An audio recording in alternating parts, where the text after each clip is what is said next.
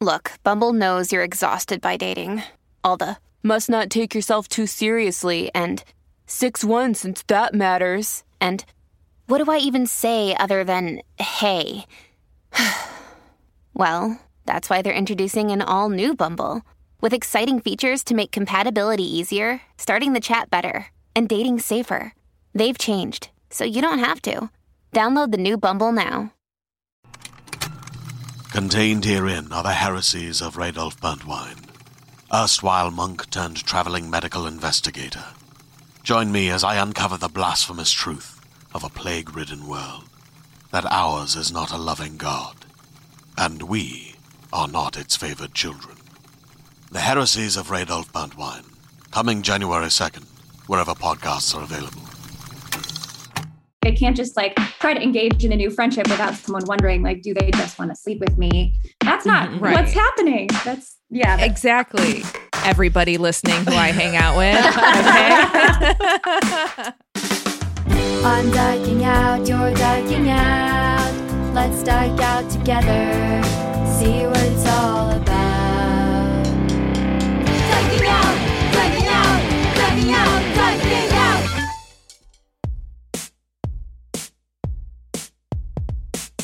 Hi, and welcome to Dyking Out, a podcast that's weirdly attached to Ellen DeGeneres, allegedly. I'm Carolyn Bergier. I'm Melody Kamali, and today we're dyking out with sex therapist Casey Tanner about non monogamy. Well, Well, it's unfair of me to say that the whole podcast is weirdly attached to Ellen because the accusation was tied to me.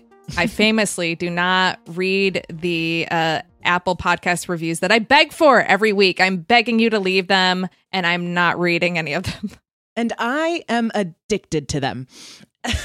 so you can imagine my surprise when I saw the most recent one alleging that Carolyn is obsessed with Ellen DeGeneres, a quote unquote weird attachment. Three stars. This person's clearly listening and very far behind. I think they're on episode 130 something because they also say to skip the news segment, which we haven't done in a long time. We got rid of that. Right, right. And you read me the entire review before this, which we're going to spare you. People can look it up while they're leaving a five star review to counter it. Um, Stop by. You can read read the review and it was like somebody was assigned to write a like critical theory paper about the podcast. Like Yeah. that's how it reads. It's really dissecting us which is so gay and i appreciate the the level of thoughtfulness and care that went into it. And uh, i just love because i do not feel like a lot of my comments and they note this about ellen is that I'm not really attached to Ellen. It's something we talk about because she's a central figure in the community, or at least was for a long time. This person wants us to not talk about toxic white women at all. Just n- pretend that Ellen doesn't exist. Yes. Uh, like I'm, I wouldn't particularly say I'm, I'm a fan, but it's, it's a hu- it's a thing. Ellen's a thing. Yeah. So We can't really avoid it. I don't know. Maybe I just can't let it go. I Yeah. can't let Ellen go. I do it for Mm-mm. Portia. That's Wow. really good of you. What else?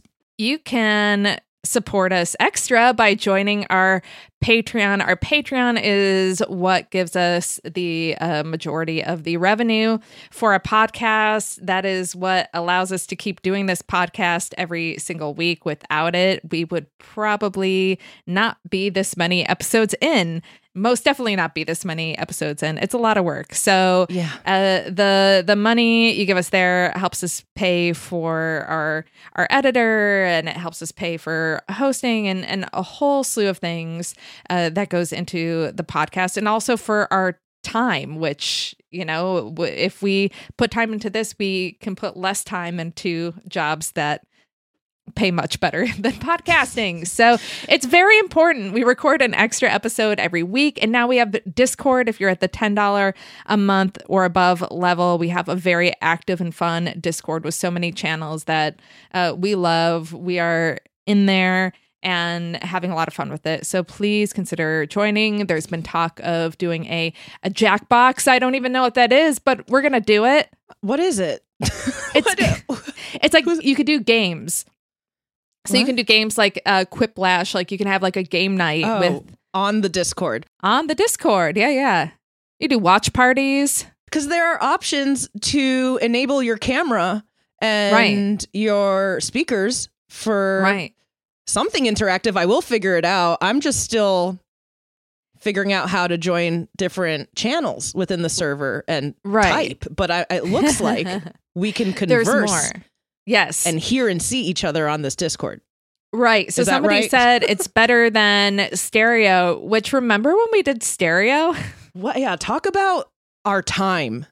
The podcast Wow. taking up our time. We, in addition That was nuts. to Patreon episodes and regular episodes, we also recorded three, Three. episodes a week on Stereo app, Yes. which I think are still up there. They're probably still up there, but then we stopped doing it because I don't think they paid us. So again, no, this they is why owe we us money. They owe us money. they do. The so founder died. Um, It's a whole thing. not our problem. Not our problem that the founder died. Where's our money?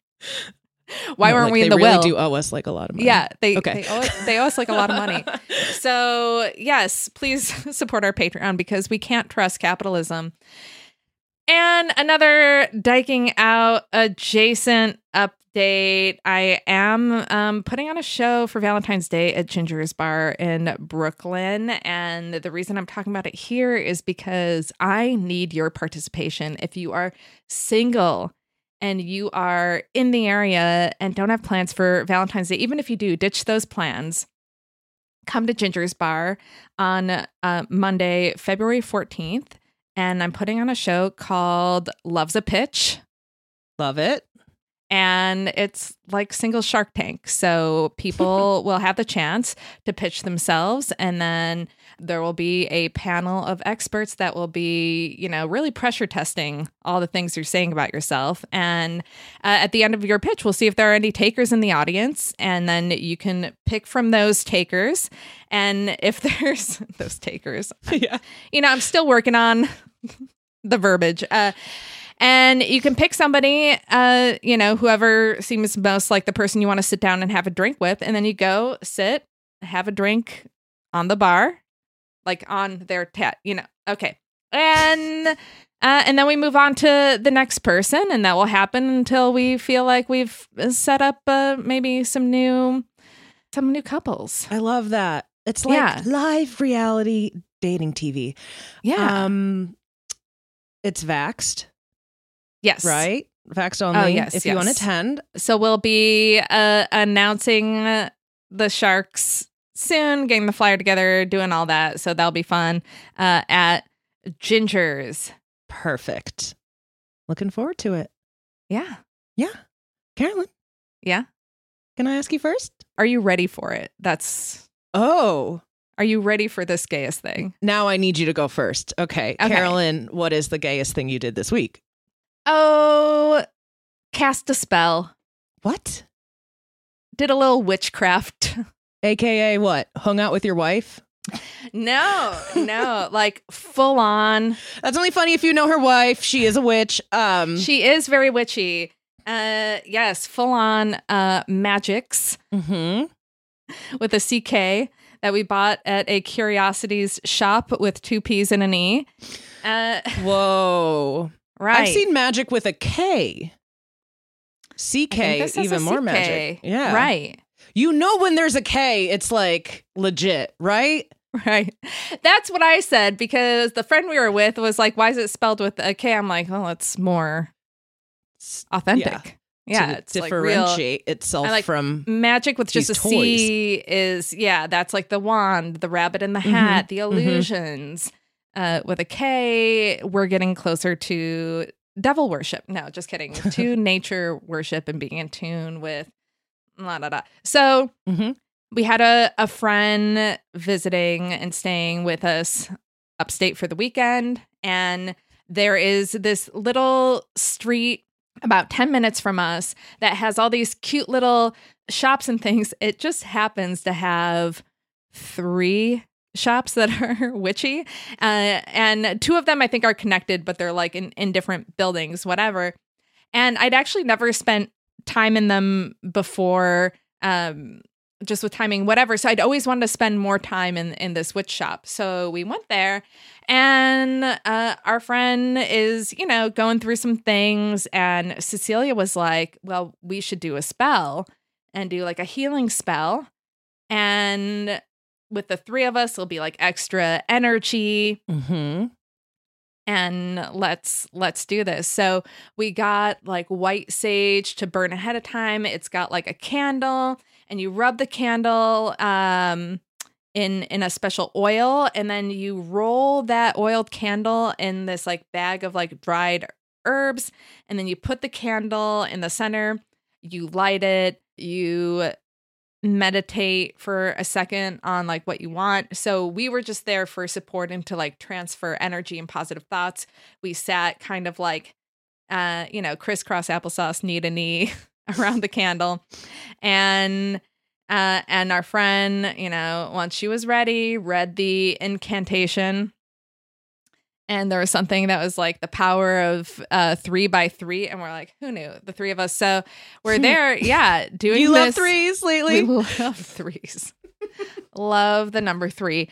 And did the spell. And then you had to not blow the candle out. You have to wait for the candle to go down, but not sure if you can be like going around doing other things. So the candle, you know, it's melting. It's a small candle. It's melting at a decent pace. But then we're like getting to the end and we're like, okay, I can't go to the bathroom or anything. Like it's gonna go out any minute. So like let's all, you know, for when it goes out, like let's all hold hands, like really push that last positive energy out.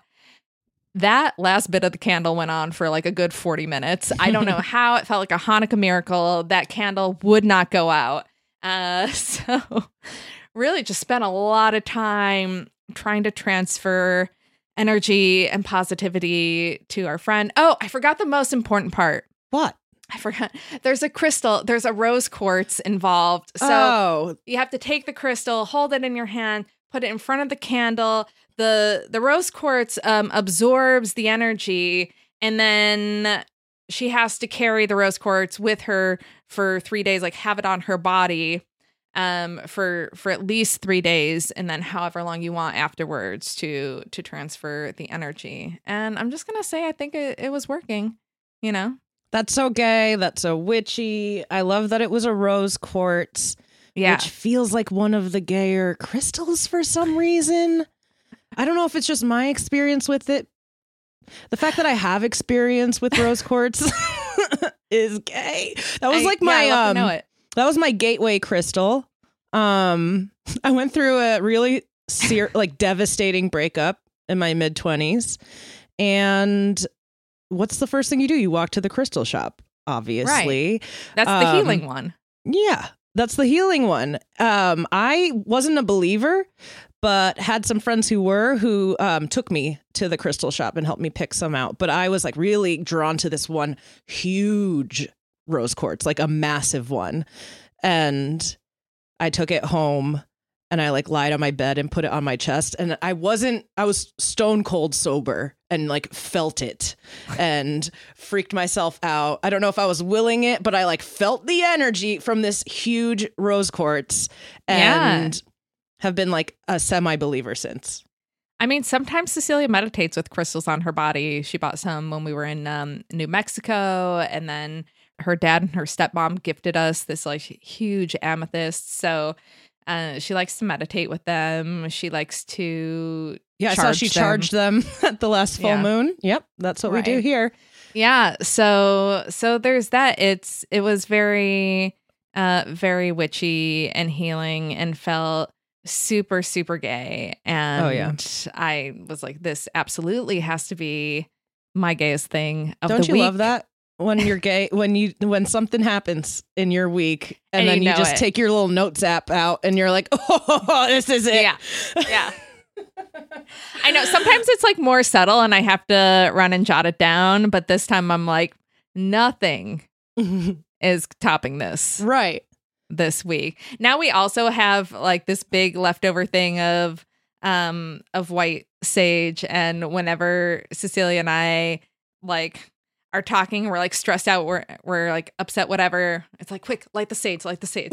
Just saging everything as a solution, which I recommend. Yeah, why Um, not? I don't know if today's guest agrees with uh, sage as a solution, but why? Now, I think that witchcraft is an important um, thing to do in tandem with therapy. Anyway, Yes. we'll get to it. But Melody, Yes. first, we have to know what's your gayest thing of the week. You know, last night I had that moment and I was with a bunch of dykes that were like, that's your gayest thing. I also love it when people name it for us. right, right. So thanks for doing that, friends. I last night went to the Slag Gallery in Chelsea, went to a gallery opening for my friend Allie, aka Alita Wilkinson. Um, she is a visual artist. She is so fucking talented. You can catch her work at the Slag Gallery until March, like early March, maybe mid March. The uh, show is called A Self Apart. She has three series of life size works that imagine the many selves a person inhabits, releases, and protects. It, it was just very good, very gay. She's gay. Uh, there were a lot of like nudes or portraits of her partner. And all this to say, we were standing by her partner, me and a bunch of friends, all dykes. This old white man, older, kind of boomer, white haired white guy approaches her partner, Aaron, and says, Do you know the artist? And there are portraits, huge portraits of Aaron all over the gallery. so it's like, uh, yeah, yeah. I'm, uh, she's like, I'm her partner. Um, Yeah. and like kind of gestures to all of the art of her. around. Right. And then he was like, oh. And then he seemed intrigued after he got the word partner out of her and was like, tell me, um, have you seen Blue is the Warmest Color? It's a film. And before he could get that out, I we all start laughing so hard at Oh this God. man. Like we couldn't help it. Just like we all erupted because we weren't part we were standing behind that. Aaron, but we were I all eavesdropping. Right, right. so this man is now confronted with like eight dykes laughing in his face. I would Um, scream. I would yeah. scream if I heard that. I screamed and he looked really confused. So I did scream. I go, We're all gay. but he still didn't know why we were laughing. right. he Right. thought he was about to have this really like profound contribution to the space. I don't know. Right. And Erica Rose was there and was like, well, you know, she's a filmmaker. She had to say something, but she was just like, well, it's a really uh, exploitative film, um, as the rest of us are still laughing. And when she said that, like, he kind of like waved her off and walked away from us. Like, we laughed him off, but like, he got annoyed that she said that and like put his hand kind of like in our faces. I was like, ah, whatever. And like walked away and we just laughed him off. Um, he looked humiliated. So I love that. Um, Wow. it was just so fun. It was pure, it was a weird form of queer joy. I don't, it was just like, uh, we laughed so hard at it. It was so Oh, yeah. unexpected, but also so expected, you know, like so classic. Right, right.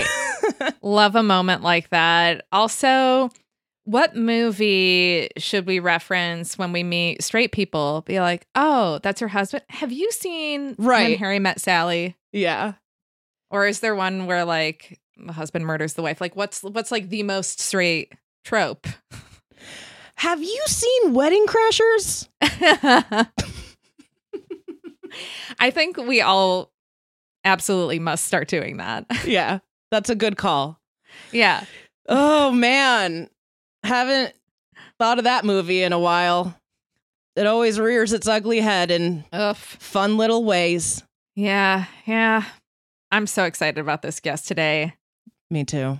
And I know that a lot of you are excited about this guest because so many of you probably already follow Casey on Instagram. Just a, an amazing, informative Instagram.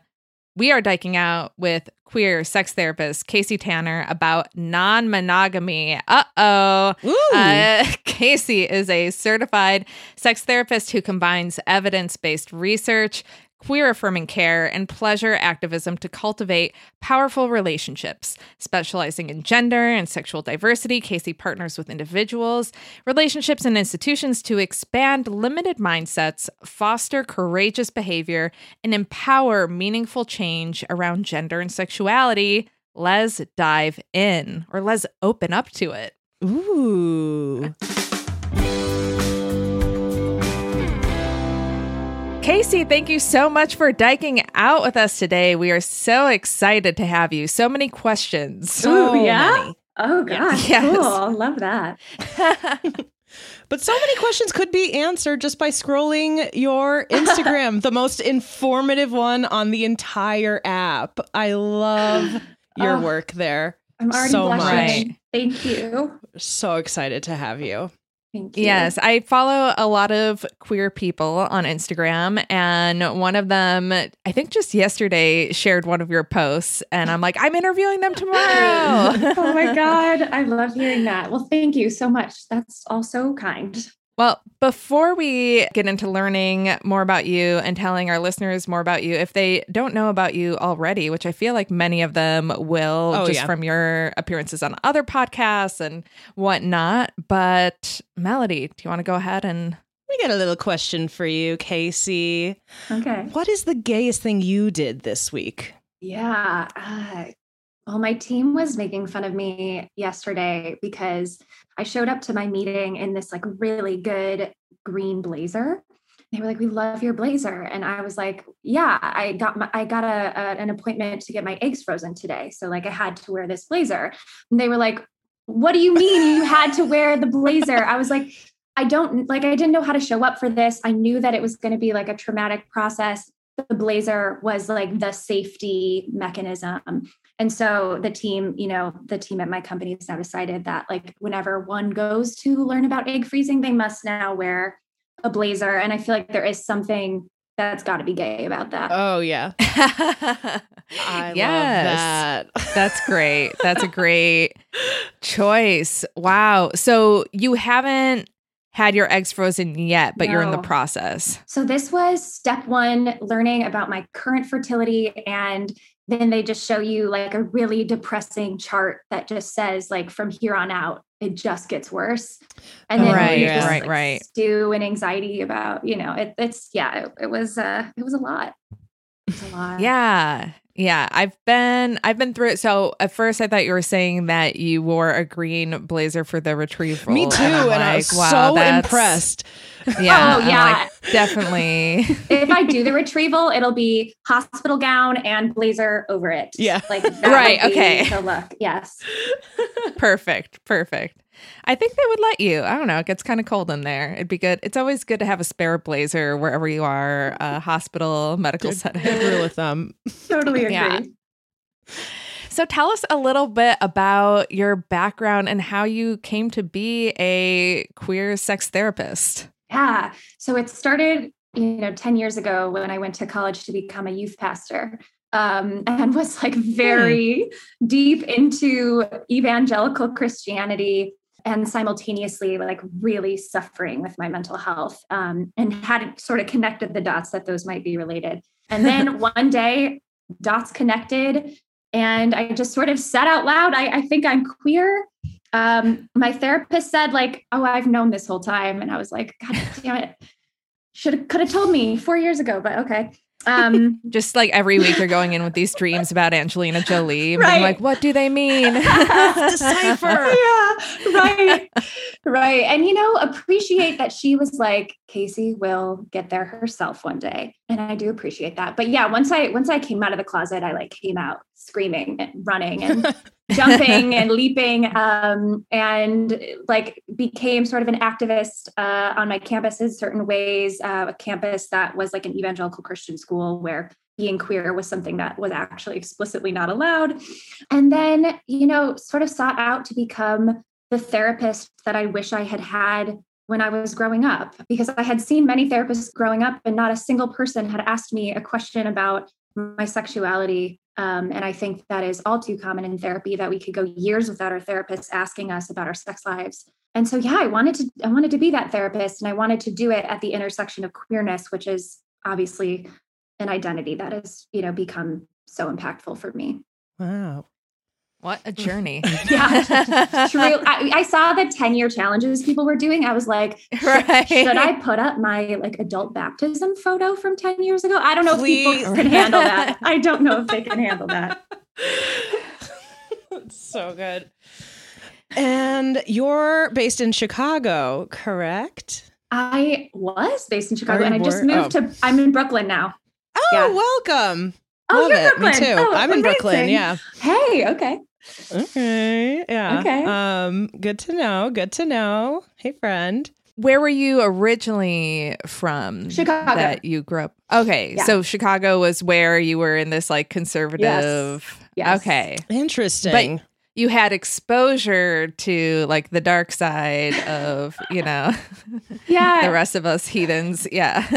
yeah, uh, my exposure uh, was that my godmother, who I actually like never really got to know because she came out as a lesbian when I was like two, and then my mom was like, "You will never see each other again." Um, and then, but I just knew she existed in this world. There was this like queer fairy godmother out there that I knew like one day I needed to know, but I didn't know why. And I think sometimes it does take like knowing, even knowing of somebody with the Mhm. identity we have to start to put those words to it. So that was my exposure. She, yes, she's a heathen and she would embrace that fully. I love that. And I, I know this is off topic, but I'm just curious like, what is dating like for you when people find out that like you're a sex therapist? Like, yeah. th- does it just dominate every first date? Is just people No. asking the most questions? No. Not as much as you think. I think what I'm Okay. learning because I am recently single actually and just like have started navigating the dating world again is that people feel intimidated to have sex with me. Um like they're they're a little bit nervous uh, about maybe being analyzed in the way that they have sex and it's so interesting because i am i am insecure about how i have sex and so then the pressure Right. for me to show up and be this like sex goddess is like hanging over me and i'm like i still don't think i really know what i'm doing. I'm, I'm i can talk about it really well. Um, so i think that's the thing that happens. People think i'm i'm going to be like fantastic in bed and maybe are disappointed. I don't know. Have to ask them Yeah, I mean, I m- imagine that you know your mind, like most of us, you're not constantly in like work mode, not constantly trying to, you know. Sometimes you just want to relax, and I imagine sex would be like one of those times that you're You not know, trying to pick apart the person. sometimes yes and it's never picking apart the person it is always picking apart me it's like okay Yeah, so yeah. I, I know that right now you know this many blood cells are rushing to my genitals and this is how i'm lubricating and this is the type of desire i have and oh my god i'm never gonna have an orgasm um Right, that's right. what happens that's what happens if you get in an Uber and they the, say a driver asks, "So what do you do?" That Yes. what do you? How do you navigate that? I don't. I I mean, I I just choose a different Accountant. career every time. Yeah. Yeah, you got it. You got it. Yeah. I haven't done accountant. I'll do accountant next. Mhm. That's a good one. Yeah, zero follow up questions, except it's tax season, so maybe wait until oh, after. Oh, that is a good Oh, call. April. Good PSA to any, you know, sex workers, comedians, people who don't want to say their profession. We are Yeah, yeah, coming up on tax season. yeah, We got to pivot for a little bit from accountant. Good, Got good it. note. Got it. right. Uh, well, our topic for today is non monogamy, and it's something that we've talked about on this podcast before. We've talked more about polyamory. I think we should start with defining what non monogamy is and then Hmm. how it differs from polyamory, because I think that there can be a lot of confusion between Yeah. the two. Absolutely. So, non monogamy, think of non monogamy as the umbrella term, um, and polyamory as one uh, identity or way of doing relationship that fits under that umbrella. So, non monogamy being that really broad, um, you know, being in relationship, uh, whether it's romantic, sexual, deeply emotional, with more than one person. Um, and then polyamory being under that as a more committed form of non monogamy, where you might have uh, you're more likely to have multiple partners where there's some level of commitment um, versus you know let's say an open relationship where you might have one partner with a high level of commitment and several other sort of smaller uh, smaller flings, for example. And what are some of the other things that fall under that umbrella of non monogamy then? If we have polyamory? Yeah, so there's also solo polyamory. Um, so that's just distinct from polyamory, where you usually would have one sort of central partner, whether that's a primary or nesting partner, meaning you live together, um, and multiple other partners. Solo polyamory, there is no primary partner. There's usually not a nesting partner. There's sort of like equal reign to um, any and all partners. There's also swinging, where you are in a relationship and engage in sex with another um, another partnership. So you might have sex with somebody from a different relationship while your partner has sex with the other person from that relationship. Um, there is group sex. Um, gosh, there there are really so many constellations under non Yeah. so many. I was just wondering about swinging the other day, just because it's it's I don't know, it's like been used in media or just like in movies and TV, like it just as a throwaway, like oh they're swingers. And then it got to the point where I was like, is it a is it a bad thing to say? Like, are we still calling it? Uh, you know, Not like I don't yeah. I don't say it anymore because it feels wrong, even though Sure, because Yeah. we, because it feels like we maybe have more evolved language now. right. I I do clinical work with swingers, and and they, you know, the folks I've worked with own that word proudly. Um, Cool. And so, you know, like most identity related labels, just like use the one that people use for themselves. Right. Perf. Right. My wife and I are non monogamous. We recently opened up our marriage. Um, I don't know, now like four over four months ago. And sometimes she'll bring up swinging. And I'm Uh-huh. like, "Ju- just don't. I'm like, it just, and she's like, what? It's a term. I'm like, it's creepy. Just stop using it. And I'm like, you can't, shh, no. But there is this creepy connotation with it. Like, Yeah. oh, they're swing, like, like you think of like, Oh, I know what you're the, saying. the old guy at the like like trading keys at the party whatever but i always i always picture this like old guy Mm. with like his chest hair out and it's like your parents creepy friend and it's like oh yeah, Yeah. bill's a swinger That's you the know? stereotype. it's the stereotype. And, and- and, like there's been like maybe you know a handful of movies made about swingers and they're all like horror films. So that might be part of it. Um, but i think also there's this like you know we there's this language around unicorns where that typically refers to like a straight passing couple seeking a third who's a woman often this looks like you know at least the stereotype is straight dude bi woman seeking a third um, Yep. and i think that you know that stereotype also comes with a sort of like predatory ideas similar to swinging where people are trying to get you to do something that maybe you don't necessarily really want to do yeah when we take that layer of like potential non-consent off and we just look at what it is two consensual couples engaging in sex with one another there isn't anything creepy about it Right. Because I, I think that was one of the things that I struggled with in the beginning. Like, you know, term swinger aside, I was like, oh, are like now are people going to see us as like that creepy poly couple or like Mhm. non monogamous couple at every party? And they're just going to think we're there to, you know, pick up on people. And I, I got like really in my head around that. like Um, hashtag we saw you across the bar. Like that line. Yeah. yeah. No, I'm so glad you brought that up because I think that, you know, I don't know if y'all have had this experience where, you know, you come out as queer and suddenly your like other woman friends wonder if you're into them, right? Like this idea right. that once you have a, some kind of minority identity, suddenly you're attracted to or want everybody else who could fit into that box. And that's what's Right. been projected onto non-monogamous folks as well. Like they can't just like try to engage in a new friendship without someone wondering, like, do they just want to sleep with me? That's not Mhm. Right. what's happening. That's yeah. that- Exactly. Everybody listening who I hang out with. Okay. but some of them you might want to have sex down. with. So yeah, that's also true. I know. I was gonna say, well, then the other thing, like, like we were uh, at a wedding and going to the wedding. Um, my wife and I were like, you know, we're you know we're just going to this as a couple. Nothing. We're not looking. It's a wedding. Like we're here. no. And then like, are we not making out with someone in front of all of our friends at the after party? I'm like, there we go. Now everybody's gonna think we're fucking creeps. that's amazing. No, that's a wedding I want to be at. Yeah. I mean, I'm glad I was there, but it, it was also a queer wedding. So it was a you queer know, wedding, was- but also one doesn't inform the other, which I just learned from your Instagram, uh, which I thought was a perfect post Yes. for today's conversation. That queerness and non- monogamy, one isn't validated by the other, Yes. because a lot of us do associate the two as hand in hand. Totally. It's like it's like queerness is the gateway drug to non-monogamy or vice versa when like that isn't how it goes for a lot of and maybe even most people.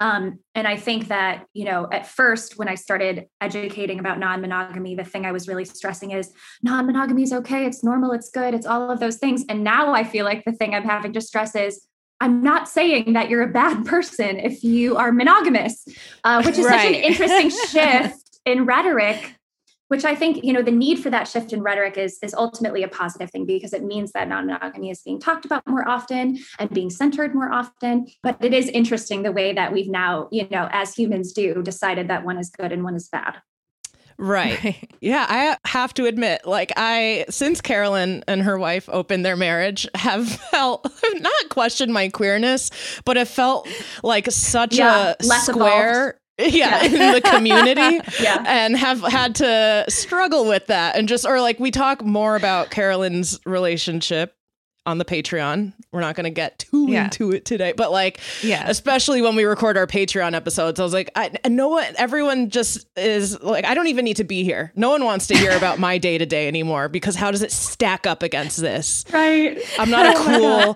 2022 queer. yeah queer's old news queer's old news you gotta do everything Thanks, TikTok. oh yeah thanks Are you ready to shop? Rakuten's Big Give Week is back.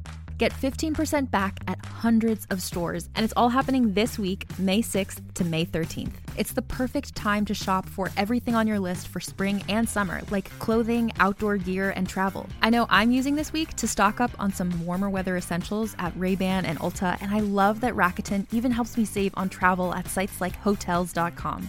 Rakuten really is the best way to shop, and you can save even more by stacking cash back on top of deals. Plus, during Big Give Week, that cash back is bigger than ever. With Rakuten, membership is free, and when you sign up and shop today, you get an extra 10% cashback boost. That's an extra 10% cashback on top of the 15% cashback. You won't see higher cashback rates than these. Go to Rakuten.com or download the Rakuten app. R A K U T E N. Shoppers get it. Hey there, this is Justin Bartha. I made a funny new podcast, King of the Egg Cream. It has the greatest cast in the history of podcasts with actors like Lewis Black, I'm torn by my feelings for two women. Bobby Cannavale, You can eat it, or if someone hits you, you can put it on your cut. Melanie Lynskey, I wonder what these marvelous things are that look just like boiled chicken feet. Jason Ritter, I can break things and pick locks and kill people. Michael Stuhlbarg, The whole point is to inspire people that they should make themselves better. Ari Graynor, No, don't whet its appetite. What are you, an idiot? me, Justin Bartha, That's not just any egg cream, that's a Lemke's special. and all narrated by the hilarious Richard Kind. This is the story of Harry Dalowitz and how he rose from nothing to become New York's King of the Egg Cream. So if you like funny true stories, come listen to King of the Egg Cream, available wherever you get your podcasts. I mean, I my journey to this was being like a serial monogamous my entire life and then doing this podcast and hearing Mhm. people talk about non-monogamy and being like, "Well, that's interesting, but it sounds like a lot of work and I don't think I could, you know." uh but then being like, "Well, when you talk about it, it makes a lot of sense." And it sounds good. Like, what's the catch? What's the trick? You know? Uh-huh. And then, have like, you learned what the what the catch is yet um so much talking uh so so many conversations Yeah. Oh, yeah. uh just the the time in general like the scheduling whi- which the scheduling was something going i'm like that sounds you know who, I didn't who even has think the time of- for this yeah.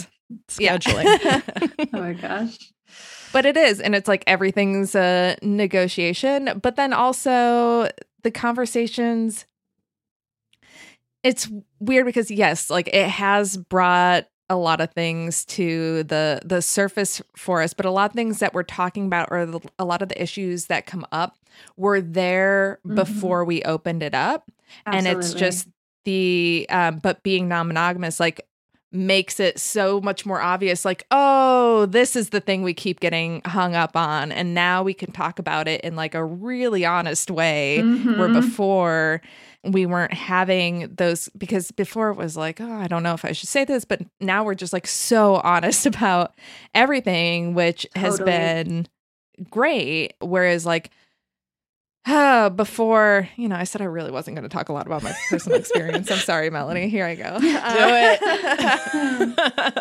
Whereas, yeah, before, you know, if I had like thoughts about someone else or a certain urge or something, I would be like, keep it to yourself and feel all the shame about it. Mhm. Like, this is shameful, Mhm. you're bad, what are you doing? That kind Mhm. of stuff. And this has kind of like freed the both of us from any of those kind of um, toxic, I would say, thought patterns.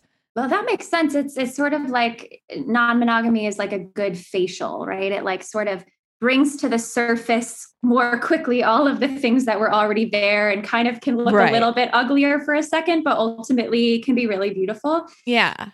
I also think that, you know, some of what you I just that. yeah, some of what you just said about um, non-monogamy sort of giving space for things that used to cause you shame.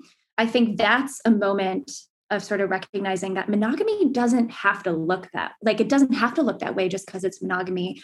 You can be attracted to somebody else and say it and talk honestly about it with a partner, even in a monogamous relationship, right? And so Yeah. I think there are things that even monogamous people can learn from non-monogamy without having to completely shift their style of relationship. Yes, for sure. And when I, uh, my wife and I, we listened to the Ethical Slut Mhm. as people do uh, before opening things up.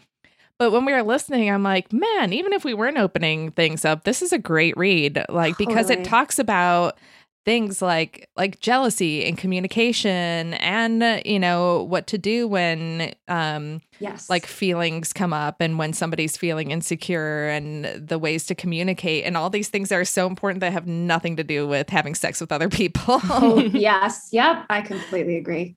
I think maybe Right. everyone should go through the process of considering non monogamy just to sort of look at those topics in a way they may not have previously considered. Oh, that's a good idea. Right. Yeah, I that with we- oh, is that is that gonna is that the next step for you?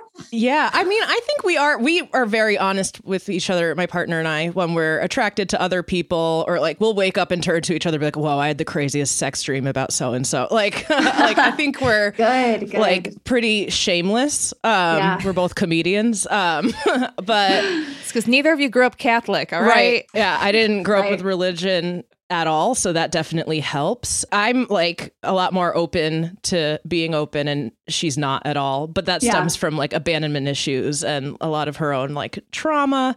But I think yeah, reading or listening to the book together could just help us work on our relationship as it is, and I never even considered that. Oh, I mean, and you think about, you know, the fact that monogamy is our default, right? Like this is the this is the Right. thing that many of us were taught were the only option. So reading a book like that, even if you don't think you want to be non-monogamous, is just saying like, hey, I recognize my social education about this has been so heavily weighted in one direction. I just want to give myself the opportunity to even expose myself um, to this other option. And if I still net out monogamous, great. I've done it now through a process of interrogating monogamy. And it, it's maybe even more meaningful to me because of that afterwards. Net positive. yes. All right, I'll get it. I'll do it. What's your own relationship like to monogamy and non-monogamy? Oh, it's so complicated. Um, so the res- relationship I just got out of, we had periods of monogamy and periods of non-monogamy. I really just confronted with my own struggles with jealousy in a lot of ways and not liking who I am when I'm jealous and and you know trying to figure out are there ways that I can self-regulate better around this? What helps me feel safe um, when I'm in an open relationship? And then I, you know, in my recent breakup, sort of launched into the dating world, um, imagining that I probably would be non monogamous. But after, you know, starting to talk to one person in particular, I'm already like, no, this is going to be monogamous. Um, because this is this is how I am. Like this is the lesbian that I am. I'm just like when I like I love the idea of non-monogamy, but then when I have a person in front of me that I'm interested in, like the thought of non-monogamy is really hard to tolerate. So it's a right. I have a, you know, I don't know, a, a developing budding relationship with non-monogamy and it's in the storming phase right now. Yeah, I mean, I think it's interesting that you bring that up because my wife and I, we always say, like, this might not be something that we do forever. For right now, it Mhm. feels right for us, but I could also see us being monogamous again at some point. I don't, you know, you just kind of take it like day by day and take the temperature of Yes. how everyone's doing. But I'm also glad, like, it would be very hard for me to imagine what our relationship would have been like if we started off non monogamous. Mm. Like, I'm so glad we started off monogamous and got to a Mhm. point where we really felt like we had that trust and communication Mhm. and level of commitment where then it feels safe to do this and that we're not just like inviting chaos into the relationship. Yeah, and that that is so common for people to to take the stance of like I really need for this to be a secure attachment before we introduce all of these things that are inevitably going to evoke avoidant attachment stuff and anxious attachment stuff. Right. I've also heard the exact opposite where people say like starting off that way is the thing that made it easier and more doable. So I think it's so specific to really your attachment style. Yeah. Yeah. Hmm. Hmm. yeah, I never even thought about. I always just assumed, and then I realized, especially in preparing for this conversation, that it might be like toxic thinking. That I was like, no, you have to start off monogamous. But yeah, that is me just being Not at all. influenced by it, society having it be the default, et cetera, et cetera. Totally. Some people identify as non monogamous or polyamorous in the same way others identify as queer, which is to say that they feel like it actually isn't a choice for them. They are non monogamous Right. and that is their, call it like relationship orientation. And so they would never think to engage in, in monogamy at this point with any partner. So, yeah, so different. So different. Yeah. Have you seen any positive, authentic depictions in Mhm. media? positive and authentic. Uh, that's a lot to I know, is that too from much? media. I know we can't Yeah. even get like a good queer movie from I media, know. but it was a show that like really took place in Chicago, and it was like different story vignettes. Uh, there was Oh, easy. Yes, Easy. easy. Yeah, Okay. yeah. They did have one storyline around opening up. I will say that like Oh, yeah. it was it was not perfect um, but i Mhm. think for folks who are in the process of opening or in the struggle of it it will be incredibly relatable and they they do like a thoughtful job of it um, i also think like i don't know when i watched those i was watching it with a friend who's straight and monogamous and she was like gosh does it bother you that they showed people struggling so much with this? Like wouldn't you hope that they would just show people thriving? And i was like but doesn't it suck that we hold non-monogamy to a different standard than monogamy? Because what show about monogamy doesn't show people in monogamy struggling right, Right. but but because it's monogamy we don't think oh they're struggling because of monogamy but if it's non-monogamy we're like ah that definitely didn't work out Mm. because it was non-monogamy it's this like double standard we have Right. Right. That's the thing that so one thing in telling people that you're non-monogamous, they're all too eager to let you know about the two other non-monogamous people they know who it didn't work out for and didn't Oh, go well. I'm and I'm like, sorry. let me tell you about the 5,000 monogamous relationships that I've come across good. through my So life uh, that were also awful. Like that didn't work out. So I don't think you can blame it on monogamy or non-monogamy, and it's No. more about other issues. But that being said, and another thing that I don't love letting people know that we're uh, non monogamous, like I always have to kind of brace myself a little bit before telling people because Mm.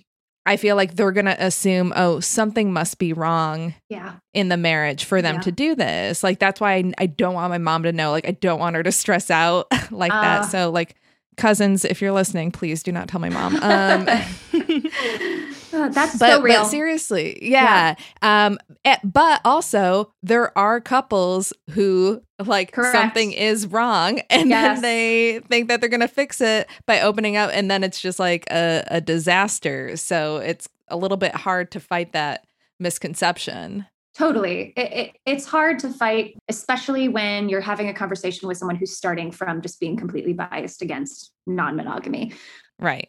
Yeah. I mean, I think whenever we hear something like, uh, you know, some, whether it's someone coming out or someone being non monogamous or kinky, and our first question is, Are you okay? Like, that probably, you know, something's probably wrong. Like, that just says so much about the person who's responding to that disclosure and nothing about what's actually happening in the relationship. But yeah, I've had uh, conversations about non monogamy with my family where they feel bad for me um, or they feel bad for a friend of mine who's engaging in it. I'm like, why do you feel bad? They are living their best, like most joyful, hottest life. It truly is. Um, right. The pity. It, it's just, yeah, it's just ignorance. Yeah, I mean the the reactions that we get specifically from queer women are why are you doing that? I remember one person I told and it was before they met my wife and then they met my wife and they're like why did you open up your marriage? She's beautiful. I'm Oh my God. Oh, God. I'm like, oh, could Oh, d- were you just horrific. assuming I was married to an ugly person and that's why? And Oh then my like gosh. five years in, I'm like, okay, I think it's time to to open it. What up. is that? that is you know? so gross. Oh my gosh. uh yeah they're like why she's pretty why would you want to i'm like that's not why um another reaction that is common is oh that sounds amazing that's so interesting i could never do it but that sounds so you know like Right. oh i wish i could do it but i i don't think i could and then another one is just like horrified just like why would you do that Right. Why- why would you do don't that even know to- what to say. yeah Well, yeah, they're triggered. They are triggered. They are triggered. I was just going to say the middle one, the like, that sounds incredible. I could never do it. I think at least that's honest. Like, that's probably Yeah. true. Like, that, Yeah. that to me seems like how most, like, an, an honest reaction to it. The other ones, yeah, just total projection. But that one, I get. I, I I get because I can Oh, relate yeah. to it. I feel like Right. it is amazing, no doubt. And when it's done well, I've just seen some like incredibly beautiful relationships who do this well. And yeah, I don't know that I can do it long term. Um, and I think yeah, maybe many of us are in that boat. for those examples of relationships you've seen who have done Mm-hmm. it well can you think of what are maybe some of the the things that they Yeah. do well that Yeah, for sure. I mean, not so much something they do well, but something that really facilitates success is having other polyam and non-monogamous friends. Like just the Mm. ability to like go out in a group of polyamorous or non-monogamous people. Um, so that they're not constantly facing the microaggressions that you just described. Um, and it's being reflected back to them that um, that this is possible um, and that it's beautiful. Um, I think uh, what else? Uh, the very like regular contained check-ins. So um, instead of like, hey, at any point that we feel something about non-monogamy, we'll talk about it. More like this is our designated time that we talk about it, and this is sort of the structure of that time when we do talk about it to keep it Boom. feeling um, connective and and and then like I think that people who do this well know that aftercare isn't just about sex, that it's also about what we have to do after some of these conversations. So we just had a really, you know, a, a sort of fraught conversation where you shared about a new partner and I felt partway thrilled for you, but also, you know, felt that drop in my stomach. And let's not end the conversation there. Let's figure out what's something connective, what sort of like conversation aftercare looks like um, to get us back to feeling secure with one another. i like that term aftercare Yes, comes from the uh, kink and BDSM community, actually, but applicable Ah. everywhere. Yeah. okay What not to do? You're about that? like, you got a pen and a pen and paper? You want to write this down? um, what not to do? Um, oh gosh, I mean, so many of the what not to do's are the same things I would say to folks in monogamous relationships. So I'm trying to think of what's actually different. I think you've touched on this, but if you are in a place where you're in your relationship where there's a core piece of it that makes you really unhappy or a dynamic that's really unhealthy, um, it's unlikely that opening the relationship is going to be a solution to that.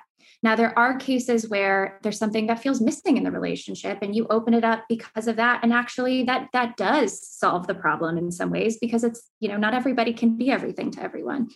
Um, but if you're already in a place where communication is really fraught, um, there's any of those sort of like four Gottman's four horsemen of the apocalypse, like criticism, contempt, stonewalling, like those types of, of elements of communication. That for me is always a moment where I'll spend time with a couple having like a really real conversation about how it's not that they can't be non-monogamous but that they may not be setting themselves up for success to do that work before they do the work of um, getting into sort of a healthy rhythm of communication themselves.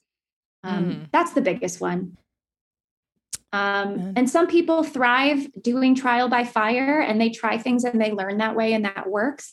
I think that more often though having the conversations ahead of time coping ahead um, I'll even do visualizations with couples considering opening and have them imagine scenarios that that come up um, to see what happens in their bodies. If you can do that work with a therapist or somebody who is well versed in non-monogamy, that I think that could be hugely helpful up front. Yeah. I'm wondering about the pandemic and how it affected couples Mm. who might have Yeah. started to navigate opening their relationship or exploring this and how obviously they had a major Yeah. roadblock. Yes and no. Yes and no. So I saw people um I saw people who are non-monogamous, especially polyamorous people really struggle um to navigate what multiple partners looked like in a world where you have to do so much contact contact tracing Yeah. Right. you know feeling really isolated from certain partners while like maybe nesting with one of them which can of course bring up some difficult conversations around like the inequity of that um, sort of inevitable inequity of that but i've also seen people who are in polycules become their own gosh i'm forgetting the word now what did we call it Pod? I- igloos pods what Pods. igloos not igloos scratch that It's like Um, super nest. That's so embarrassing. I, was- I think whenever somebody would say pod, I just had the image of an igloo. Um, so yeah, they their polycules would become their pods, and oh my gosh, I think maybe some of those folks had a better pandemic than anyone else. Just Truly. being in a crew of people who all just like were so deeply into each other. Um, I'm just thinking about a couple folks I know in particular. So anyway, really diverse experiences, but I don't think it was bad for everybody. True. Yeah. Yeah. Good point. I mean, outside of a pandemic, what about safety in terms of safe sex and best practices? You Mhm. know, Mhm. like I know. I just got uh tested the other day and while okay, so in the ethical slut they talk about like, oh, you know, you can practice uh safe sex with your partner so then when you go off with other Mhm. people, you know, you're kind of get used to it Mhm. and um, we bought a, a dental dam which i'd never purchased before and we used it and i In- have in to apologize P-Town? but yeah yeah in Oh, p-town yeah. melody was there i was like look what we just bought uh, what do you think? uh, i hated it we Yeah. we're like like at first we're like okay and then i'm like all right can we can we get rid of this now like Yeah. just it was a totally different experience i'm like this isn't gonna go go anywhere i'm like i don't think i'm using it wrong but like it it was less enjoyable by a huge degree for Mhm. for either of us. So i'm like okay well that's out the window. Like i can't really see myself you know putting on like a latex glove. The glove thing can be incredibly helpful, but I will say, like, if you really, um, I, I'm really so pro like a harm reduction model to all of this, and um, if you i'll just speak to you directly. Like depending on the gender of people you're hooking up with depending on the genitals of people you're hooking up with if you are having conversations where you know the last time they were tested and if they tested negative for stis like yes. you actually don't need to take out a glove. And so eh, right. and you know that you know that. I think i think maybe what i'm trying to say is we almost know more now today about COVID testing than we ever knew about STI testing. Yes. And I think there's like, it translates actually pretty well. Like, if you've seen somebody that tested positive for something, don't see somebody else until either you've tested negative or take like the measures needed to protect them from it. Like, we are learning that now this is applicable to sex. Right, right. Yeah. We have like our rules in place around like, you know, minimizing risk, having those communications, getting tested, Mhm. um, and whatnot. But but then I'm like, uh, should I be feeling bad that I won't use a dental dam? I'm sorry. I'm sorry. I just I don't think there's anything to feel bad about. I think it might just inform the type of sex that you end up having and with whom, Right. and that's okay. Yeah, I You're doing great, Carolyn. You're Thank okay. God, I really went into this thinking I'm just going to talk in generalizations and none of this is going to be personal. I'm going to have to have Cecilia listen to this before we put it out. Anyway, uh Can I add one caveat to what I said? Just just to since I drew a parallel with COVID, I think one parallel one sort of caveat is important, which is to say if you've tested positive for COVID, don't go hang out with people. But if you've tested positive for an STI, have sex. There's so many different ways to do that, and I uh, I want to make it clear that testing positive for an STI doesn't mean that it's Right. a red light for sex. There are Oh, yes. many ways to navigate that. Yes, yes. When I was talking to a, a friend about non monogamy, and it, it was a straight friend of mine, and she was like, That's interesting. Do you think that it's easier for you two as a lesbian couple than it would be for like a heterosexual couple to be non monogamous? And I'm like, I don't know because I've never been in a heterosexual pairing. So. I I don't have anything to compare it to. But in my mind, I'm like, yes. I Mhm. don't know. like I Yeah. Is that like a, a bad assumption? No, Um, no. I mean, there that is that is evidence based in some ways. Like when you are a person with a vulva having sex with only people with vulvas, the chances of contracting an STI are lower. Um, they're not impossible, but they're lower. Mm-hmm. Oh, but but not even like just STI related. Oh, just oh, like sorry. yeah, yeah. No, no, that's Oh, that's you okay. mean um, Um, like um, even emotionally or like emotionally Got it. yeah yeah like i Mhm. think she was thinking well that's interesting and it Hmm. sounds good and i can see how you and your wife can do it me and my husband Yeah. could never Yeah, Like- you know, no evidence for that. Uh, that that we have yet. i was like there is evidence Interesting. Here we go. No, no, no, no. I mean, hopefully there will be research that demonstrates sort of like the unique resiliencies and struggles of, you know, non-monogamy based on sexual orientation. At that at this point, we don't have any of that data. Um, but if what you're talking about is like, yeah, when you have two people in a relationship, regardless of gender, that are more well versed in talking about their emotions, yeah, this is probably going to go better in certain ways. right Yeah. Yeah, because I have friends who are on the apps and they'll say whenever they see anybody who has um, ENM, ethical non monogamy, listed on their profile, they will be like, nope, out of the question.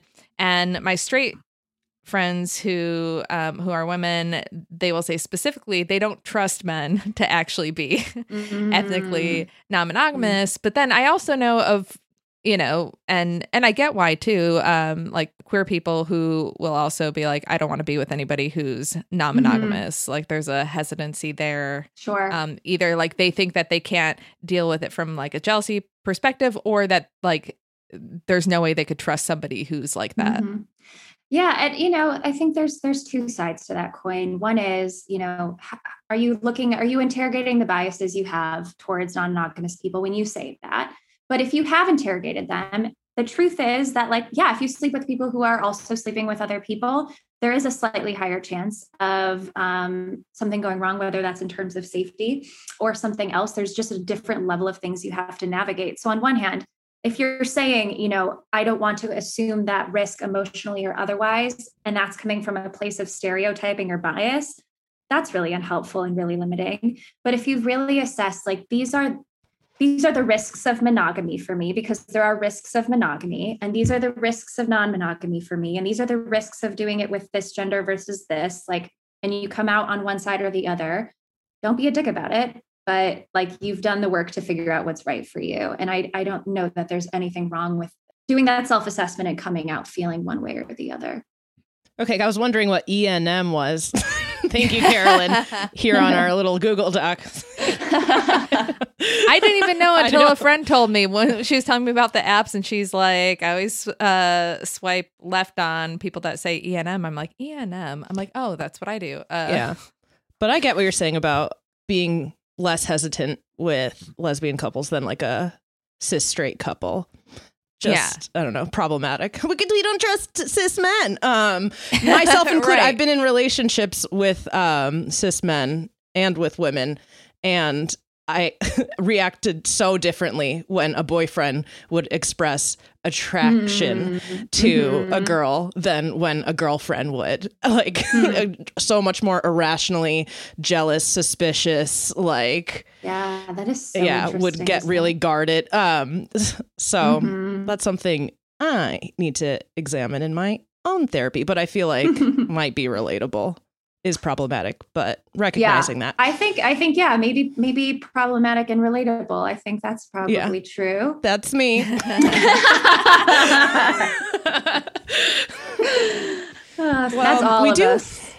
Yeah, good. It's good. We need to need to own up to that. Um, we got a lot of listener questions from people in monogamous relationships who are wonder they don't even know if they're if they want a non-monogamous relationship but they're thinking about it and they don't know if it's right for them do you have any advice mm. for those listeners and how to approach those feelings with or without their partner? yeah, partner I mean, most of these people, it sounds like, have tried monogamy. And so as they're making this decision, they're making it with a skewed perspective, right? Where they have experience in one and no experience in the other. And they're trying to figure out which one is right for me without ever having tried the other.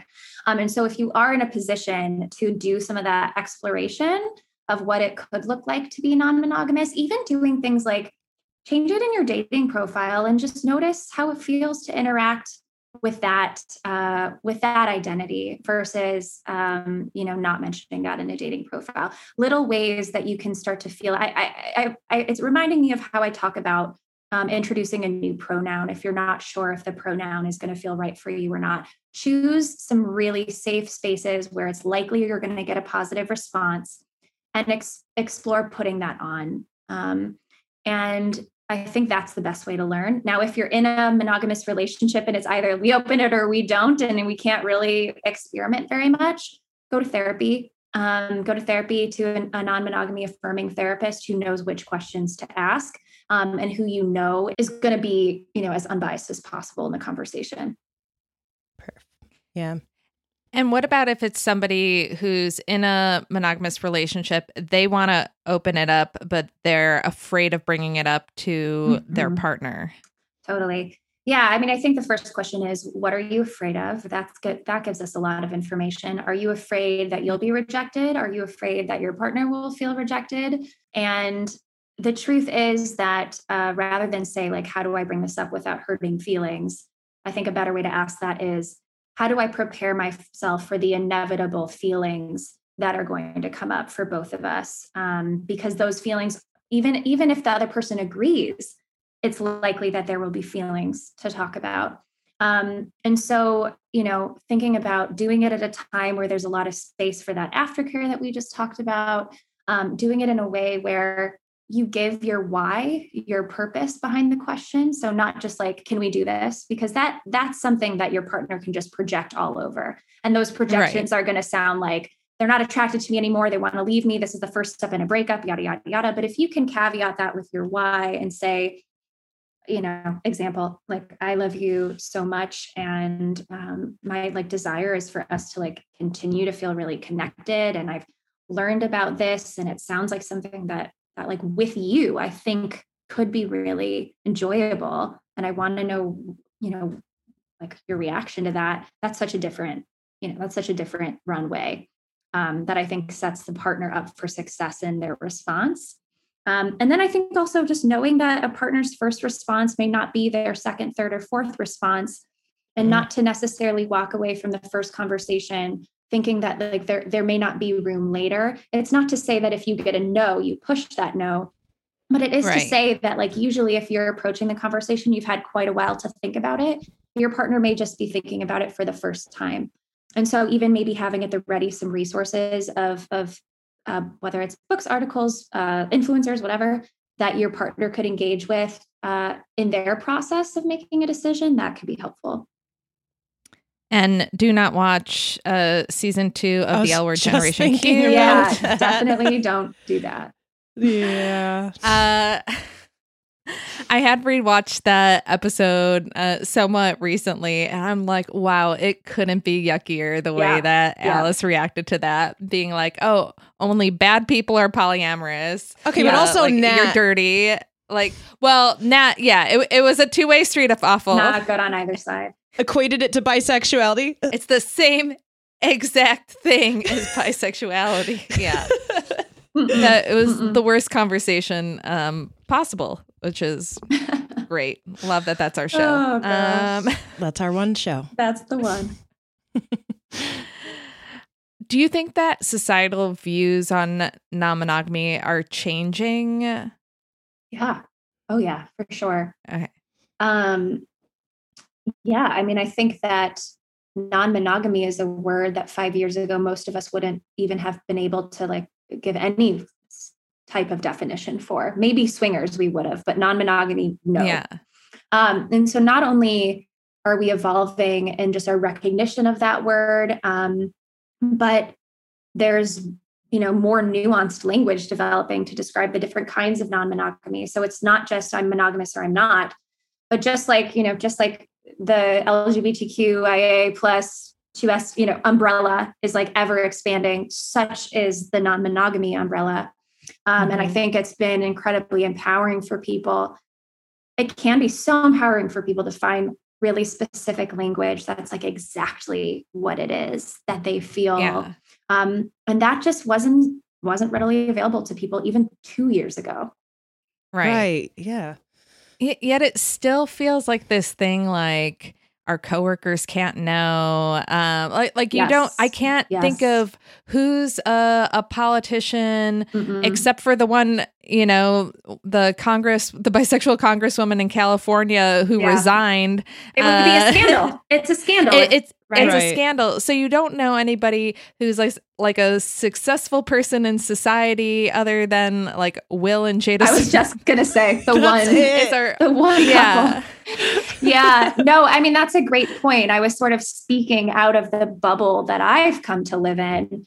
But when you get out of that bubble yeah you realize that um yeah i mean there are people decades behind in their understanding of this. Um and so i think people who are non-monogamous can sometimes feel really compartmentalized in the places in their life they're allowed to as your experience saying the places in their life they're allowed to engage that way and places where they have to remind themselves don't say anything that might clue them in that i sleep with multiple people Yeah. Right. Yeah. Cause I, I was trying to think of, you know, what has been my experience with this throughout Mhm. my life.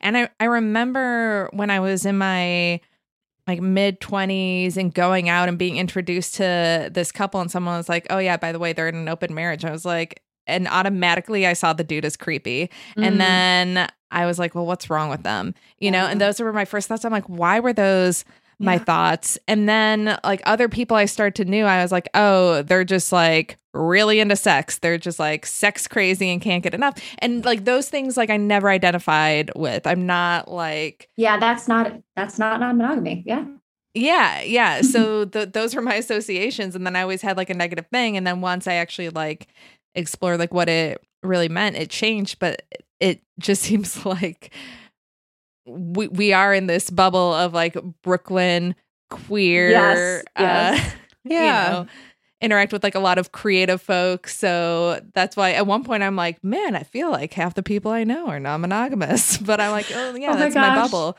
Do you ever forget where you are and say something that would be like really funny to your group of friends, but like you're like in a corporate setting and everyone that's looking at you like, what the fuck? Foreign language. Yeah. Yeah. it's like, yeah, it's it's a lot of energy. Yeah. Yeah. Uh, I think things are changing for sure, but I always think about how like Gen Z and Gen Alpha even um, are coming Oh my out God, is so that soon. thing? That's I've what they're called. never Heard of it? Oh, Oh, God. Breaking news. Yeah. for I'm gonna have two out nightmares three of people tonight. on here. Yeah, alpha. We're gonna go alpha beta after that, I think. And That I I know that because I had to Google it because I was talking on FaceTime to my girlfriend's niece who's in middle school and would fall into that generation. Um, and I had to Google what this generation was because the way she was talking to us about sexuality, she's in the sixth grade, and was just like, um, like were you did you know you were gay in middle school? Um because a lot of my friends do. Like she's in sixth grade and it's like i don't think i'm bi but you know uh, most of the girls like everyone thinks they're bi in middle school right she said that and we were like what the fuck Um, alien, alien. yeah. And she started talking about a friend of hers um, who's non binary. And she was like trying, like telling us about they, them pronouns, which was so cute. Oh um, and I was just thinking about how, like, younger and younger these kids are. Um, coming into their own, recognizing their sexual orientation, gender orientation, but I'm like, are they thinking about their relationship orientation as much? Like, are these middle schoolers Mm. polyamorous and Mm-hmm. passing notes to multiple people? That yeah, that does sound like sixth grade polyamory. Yeah. Yeah. So I'm just so I don't know. uh, I, I clearly don't know anything about this generation yet, but uh, but yeah, I'm my guess is my guess is yeah, they sure will. And oh, I don't know what will happen when you map high school on top of non-monogamy. Maybe Yeah, really right? beautiful things. Hard in my schema to like hard, yeah, hard to imagine. Maybe euphoria is in some ways like getting giving Oh my us God. a I know that might be the best example we have with uh Jules, who is Yeah. uh pretty much non-monogamous the whole time. Yeah. Yep. Yep. Love it. I mean, I am remembering my first relationship in kindergarten. Was it poly? Um, it was, yeah. My boyfriend Jacques, it was in Montreal, uh, and my friend Lisa, and Jacques would like uh, sit in between the both of us and hold both of our hands Oh whenever we did like circle time, Oh my gosh. and we just accepted it. I was like, oh, it's so cool that Jacques is in love with both me and my best friend Lisa, See, I and wanna- kisses us both on I the want to cheek. write a children's book about. yeah, that's very wholesome. it was very wholesome. Yeah. That's cute. Uh, Yeah. And we We'll didn't see. even have to have those conversations around it. It was just so natural. gosh, kids are the best. so, what are some resources that you would recommend for people who are interested in Mm. learning more? Yeah, I'll do a book and an Instagram account. Um, book would be Polysecure, really phenomenal. Uh, new as of like maybe a year and a half ago. Uh, great at looking at the intersection of non-monogamy and attachment style. Um, and and and a queer inclusive book. And then Instagram account, uh, polyamorous while Asian, really fantastic intersectional work around non-monogamy. Um, they are a solo polyamorous person, but they explore, you know, the ins and outs of the different kinds. Those would be my top two. On it. Great. Love it. Um, I mean, Melody, did you have anything? No, I learned so much. Okay. Oh, good. I can only learn so much a day. I made it sound like You're at capacity. maxed out in the old noggin. I'm good. and Casey, if people aren't following you already, where can they uh, follow you on social media? Yeah, social would be uh, at Queer Sex Therapy. Um, and if you know if you're listening and it feels like this is something you want to explore in therapy, I also uh, run a therapy practice, and we work with folks all over the world, and that's theexpansivegroup.com. Perfect. Great. I was just going to ask, are you able to take on new clients? I feel like Me no, full. me Okay. no, but But other uh, people in but we've got 20 therapists, I think, at this point who are ready to go. Love it. Great. Love the name. Yes. Thank you. Casey, thank you so much. This has been such a great conversation. I love it. Yeah, I Thank loved you. I learned things too today. Thank you both. Hell yeah.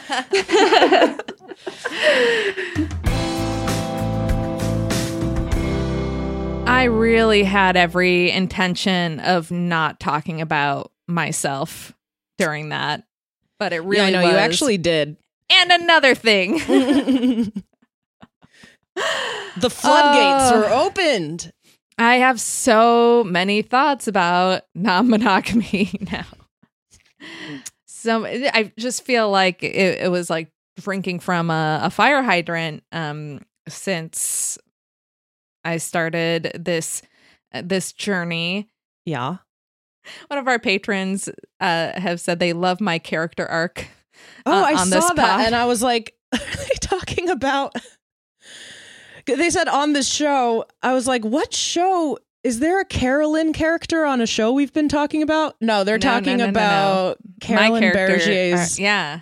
character arc. Over I mean, the I- last several months. I feel like my character arc like breaks the rules of character arcs in that I've changed too much. There's Mm-hmm. been too you know you're supposed to stay fundamentally unchanged. Wait for How the second season. I just um have really transformed and I I'm happy with it. I'm happy with Wow. where I'm at and that's what's important You sound polysecure. too. I, do. I'm feeling very poly secure. Got to get that book. Yes. I did actually after uh, this interview downloaded the audiobook because Cecilia and I we like to listen to it together. It's a little bit hard to like read a book at the same time. Uh, and so we listen to it on long car rides and we haven't had one in a while so we'll be listening to that in tandem and having all the conversations because that's like 90% of non-monogamy is Mhm. talking about it. Anyway, Anyway, this question has nothing to do with that. shall we get to it? We shall. Okay. So, I came out to my mom, pretty religious Catholic, a few weeks ago, and she was completely shocked and didn't have a great reaction, which I expected. She came to me multiple times over the next few days in tears, asking a lot of questions and making me wonder if coming out was a good idea. Since then, she keeps asking when I'm going to tell my dad. I'm dreading that because he's more homophobic than my mom. For example, he won't listen to Harry Styles because he thinks that Harry is gay and that all he hears when he listens to his songs is, quote, homo. Now, I was going to edit that out, but I feel like that's such an interesting detail that I had to keep it in. It helps paint the picture. It paints quite the picture. yeah, we I that's all I need to know. Right. Um okay. It makes me feel guilty because my mom hates keeping things from my dad and I know that I'm adding to her stress, but I don't think I'm ready and I'm not sure if I'll ever be ready. Do I rip off the band-aid and get it over with or should I wait? Oh, when I see it makes me feel guilty. That Catholic guilt, it never goes away. That is definitely right off the bat. You shouldn't feel guilty. It's not your fault that your mom isn't handling this well. Mm, uh, yeah. It's not really your burden if your mom can't do what a supportive parent would do. Uh, a supportive parent would be accepting, even if they don't understand it, they would be accepting and they would maybe help you out. Like maybe they would tell the dad, knowing that that would be very hard for you to do, you know? Right. Uh, I know I told my mom to tell my dad, not that I didn't want to necessarily tell my dad or I was afraid of it, but I just felt like m- more comfortable at the time. I don't know. It those just weren't the kinds of conversations I had with my dad. So once my mom knew, I'm like, please tell him and that yeah. do that labor for me. Yeah. Yeah, so I think a lot of people do that. Um, yeah.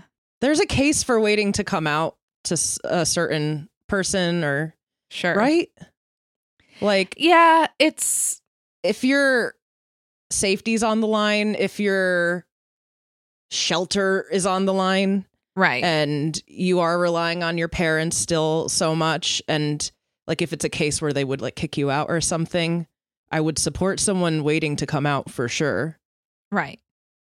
I guess it's a little bit more complicated though because it's like the mom already knows. So you know that it's going to come out eventually. Right. Uh, I mean, that. first off, very proud of you for doing that and coming out to your mom, even knowing that that was s- probably scary and that she's um, very religious and probably not gonna get it. So kudos for you there. You're already, um, you know, very brave to do that. Sometimes people can surprise you. You know that it he seems more homophobic. I I don't know. I I was watching uh, the show for the first time, Sister Wives. Terrible show, terrible show. But what uh what piqued my interest is that it so it's about a more speaking of non-monogamy, it's about a polygamist family. there you go. Right. In uh I guess they were in Utah. At the point I'm watching it, they're they're in Vegas. And the one, I guess like the original sister wife, um, has one daughter, and that daughter is gay. And she comes out to her mom on the show. And the episode I watched is where she's introducing her mom to her girlfriend for the first time, and that she also asks her mom and one of the other sister wives to go do the women's march in Washington where they're holding signs that say like love is love. And Hmm. The you're watching the sister wives try to like explain to the husband why they want to go and support the daughter and they don't understand it and like this guy he's so uneasy about the about the whole thing and like there's there's a way for religious people to come around. I'm like, if this sister wife, if Meri Brown can make peace with it enough to like fly to Washington, D.C. with her lesbian daughter and their partner, you know, it gives Yeah. me hope. It gives me hope. I don't know. So, um, maybe watch that episode with your mom. Maybe watch that episode with your mom and be like, it doesn't mean you have to necessarily agree with it. I wish you would one day, but like maybe seeing other people who also seem like very religious and seeing how they accept and and deal and support and then do the communicating to the dad Yeah. can make the conversation go a little bit easier. I cannot believe I'm recommending that anybody watch Sister Wives. But I'm in shock. That's my thing. Ascribing different reality TV episodes to big life decision questions. Um, Again, the character arc. It's yeah. Wow. I've come a long way. Why can't their mom help and come out? Like Yeah. be there when Right. they come out to their dad. Right. Right? It's almost like you do have like a little bit of a bargaining chip with your mom because what your mom your mom wants your dad to know. So you can say I'm willing to to tell him, but I need your support. Right. and talk about what that support looks like and see if your mom can rise to the occasion. So, if you can have those conversations with your mom, then I would say then rip off the band aid and do it. But don't just do this thing that's going to be painful and very hard and uncomfortable for you without any support or commitment from your mom. Because as the person who birthed you, she really needs to to have your back, even if she doesn't understand it. Right. You know, this week there was um in Germany like a hundred um LGBTQ Catholic Church officials had a mass coming out. Mm. I don't know. Look into like what's going on with in the gay Catholic world. Yeah. Like try to make as many bridges and connections as possible. I hate that we have to do that in reminding people of our humanity. But it could help. Is this helpful or crazy? I'll talk to your mom. I know. I'm willing. I'm honestly willing if you think it'd be helpful. You were raised Catholic. Yeah, I, I was raised Catholic. I've talked to priests about it. Um, you know, I've had religious, not conservatively religious family members, but um, you know, I'm I'm familiar with it and maybe hearing it from somebody who's like a little bit older who has like more experience with it can help kind of calm some of her her fears and it might be easier for her to hear it coming from someone else. If that's a thing i'm i'm willing to do that. So um or not i don't know but just in the moment this feels right to put that out there. But don't write in a listener question asking me to like break up with your girlfriend for you or anything like that this is this is a one time I'll do that. thing yeah And on that note, send us your questions at dykingout at gmail.com. Put listener question in the subject line, and we'll add it to the queue. You should be following us Yeah. on all the platforms. We're at Dyking Out, and please, please follow me. I would be so happy if you would do that at TGI Carolyn. Follow me if you want. It's okay. I'm at Melody Kamali. I want you to follow Melody Kamali. Do that Thank first. you. If you're only going to follow one of us, Stop it, Carolyn. I don't know. I, I think your Instagram's more interesting than mine. It's it's a better follow, but you know, it, what does it cost? I really do to the follow us both? stories. I'm all up on the story. Got to move things more permanent. Moving Right. things to the grid. I haven't had anything on the grid since Jenna Lyons, and that was early December. I'm like, I have to wait until a professional photographer takes my picture again. And we'll be doing that very soon. we'll be doing that. So yeah, ooh, there's gonna be a big update on my grid. Uh, cool. thank you so much for dyking out with us this week. I'll see you next Tuesday.